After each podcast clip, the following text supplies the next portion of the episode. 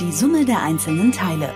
Die Serie über Sharing Economy, das Leben in der Stadt und neue Formen des Besitzens. In guten Momenten für eine Weile mehr als die Summe der einzelnen Teile. Präsentiert von Teilauto. Carsharing in Mitteldeutschland. In den letzten Jahrzehnten hat die Wohnfläche, die jeder bewohnt, deutlich zugenommen. Seit Anfang der 90er Jahre mehr als 10 Quadratmeter.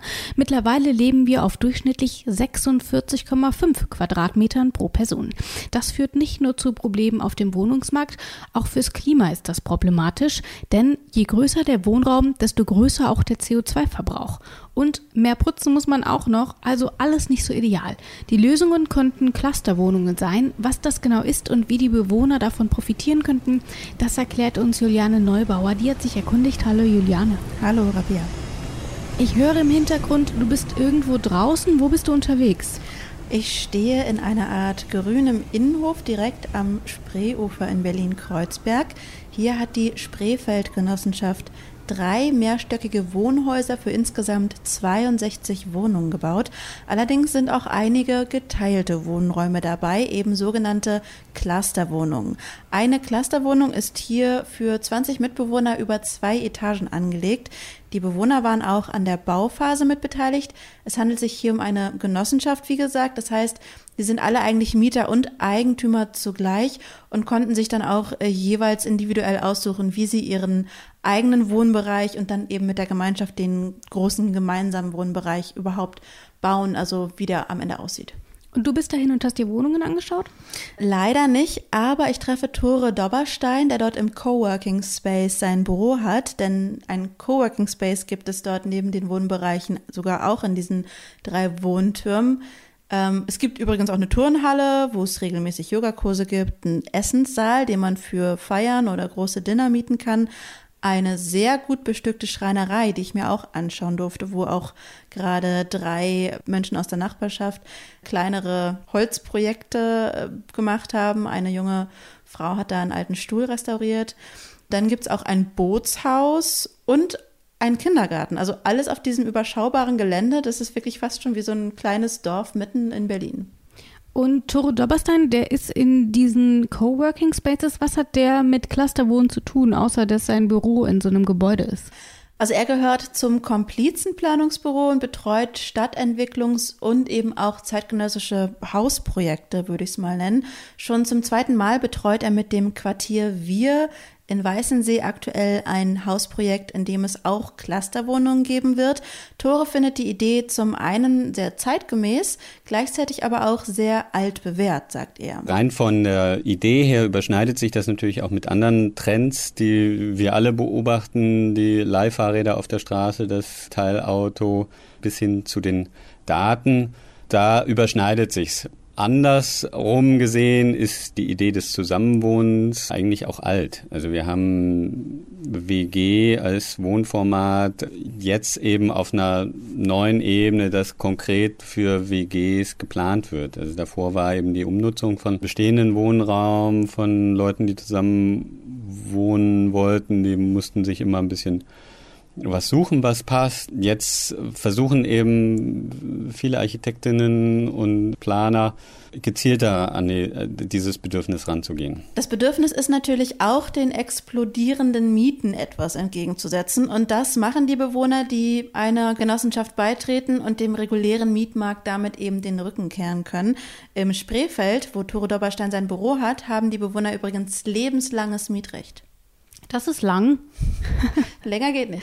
Das stimmt. Nun möchte ich aber doch mal wissen, wie so eine Clusterwohnung konzipiert ist. Wie muss man sich das denn genau vorstellen? Wie sieht das aus? Äh, also Tore hat mal einen Grundriss an seinem Computer geöffnet und beschreibt ein Beispiel.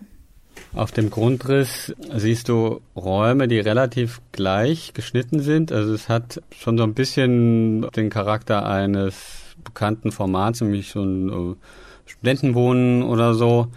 Die Leute haben ihr eigenes WC, auch die Möglichkeit, eine eigene kleine Küche sich auf ihren Grundriss mit dahinzustellen. Und dann gibt's aber einen relativ großen Bereich, also mit Balkon, wo man dann sich eben eine Küche gemeinsam bauen kann. Und wenn ich hier mal durchzähle, sind das eins, zwei, drei, vier, fünf, sechs, sieben Leute.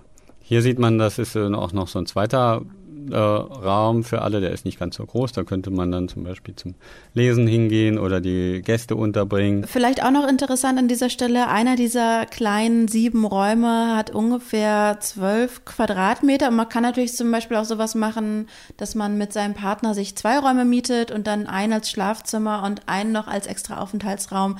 Also da darf jetzt nicht ausschließlich einer in einem Raum wohnen. Also da gibt's durchaus auch Gestaltungsspielraum.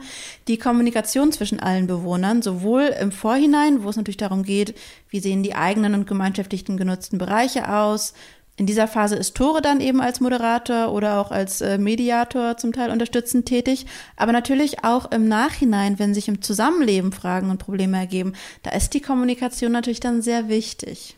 Ich kann mir das noch gar nicht so richtig vorstellen. Ähm, vielleicht mal ein kleiner Schwank aus meiner Jugend. Ähm, ich habe in meiner ersten Wohnung, die ich ähm, im Studium bezogen habe, in einer 19er WG gewohnt. Äh, wir waren insgesamt 19 äh, junge Menschen, zwei Küchen, zwei so halb, so anderthalb, sage ich mal, gemeinsam genutzte Wohnräume. Und meine Erinnerungen daran waren naja, ich weiß nicht, waren halt 19 junge Menschen, die alle das erste Mal nicht zu Hause gewohnt haben. Ähm, deswegen kann ich mir das noch nicht so richtig vorstellen, wie das ist, auf so einem großen Raum mit so vielen unterschiedlichen Menschen zusammenzuwohnen. Kannst du irgendwas darüber erzählen, warum die Leute sowas machen? Ja, es ist natürlich total sinnvoll, gerade in einer größeren Stadt, wo das Zusammenleben auch immer anonymer wird.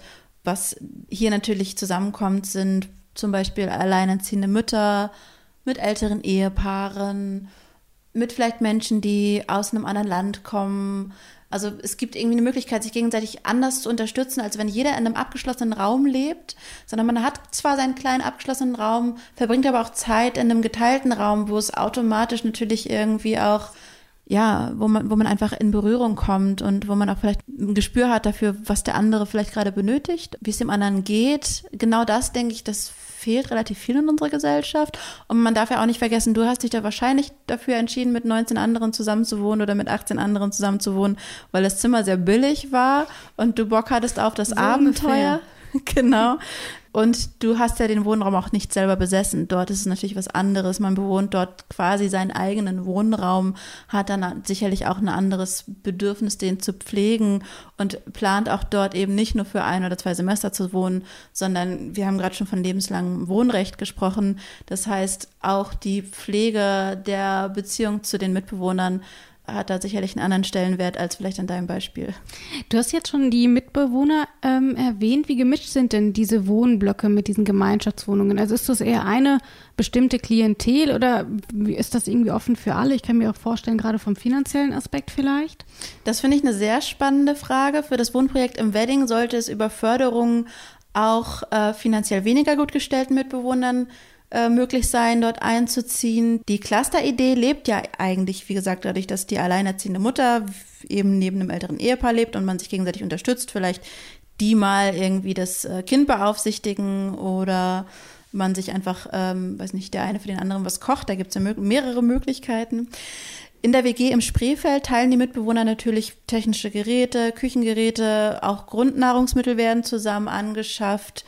Ähm, also hier kann man einfach auch ganz schlicht Geld sparen, wenn man nur einen Staubsauger hat, statt irgendwie zehn für 20 Leute, ist da auch schon an Ressourcen allein gespart. Also das finde ich schon sehr sinnvoll. Tatsächlich beobachtet Tore in den Projekten aber dann doch eine gewisse Reserviertheit, sagt er. Grundsätzlich bin ich ja auf der Moderatorenseite und beobachte, dass natürlich äh, die Leute immer gerne unter ihresgleichen ziehen. Also man hat natürlich so das Idealbild von einer gemischten Stadt und wünscht sich eine Vielfalt ganz allgemein. Wenn es dann näher an die Entscheidungen jeder Einzelnen und jedes Einzelnen herantritt, da kommt man dann sehr schnell, dass sich die Stadt am liebsten dann auseinandersortieren würde und man dann in sein Cluster anziehen möchte. Man kann aber auch hier, wie immer, natürlich nicht von einem auf das andere Projekt schließen. Also die Projektgruppen sind natürlich sehr unterschiedlich und dann auch unterschiedlich offen. Muss ich mir dann erstmal 100 Leute suchen und dann kann ich so ein Wohnprojekt irgendwie starten? Du hast gerade schon gemeint, die Leute sprechen sich auch im Vorfeld ab. Das heißt, die Leute kennen sich schon, bevor sie dort überhaupt einziehen. So, ich kenne jetzt keine 100 Leute. Wie komme ich also in so ein Clusterwohn rein? Hm. Also für Berlin gibt es die Seite cohousing-berlin.de. Da gibt es einen Überblick über laufende Hausprojekte und auch über die freien Projektgruppenplätze oder auch Wohnungen. Für Dobbersteins Projekt in Weißensee suchen Sie auf jeden Fall auch noch Mitstreiter. Das Quartier Wir im Weißensee befindet sich gerade im Bau. Da ist die Planung schon relativ weit fortgeschritten und aktuell bin ich noch dabei, Menschen zu suchen, die da einziehen möchten und wir hoffen auch immer noch, dass es ganze Gruppen gibt, die vielleicht sagen, dass wir mit einem Schwung dort einziehen werden. Und dann können die Menschen, die dort im Quartier wohnen, sich dann eben auf Quartiersebene stärker einbringen, weil es ein sehr großes Projekt ist mit über 100 äh, Wohnungen. In die Raumgestaltung kann man da allerdings nicht mehr eingreifen. Soweit ist dann die Planung doch schon vorangeschritten.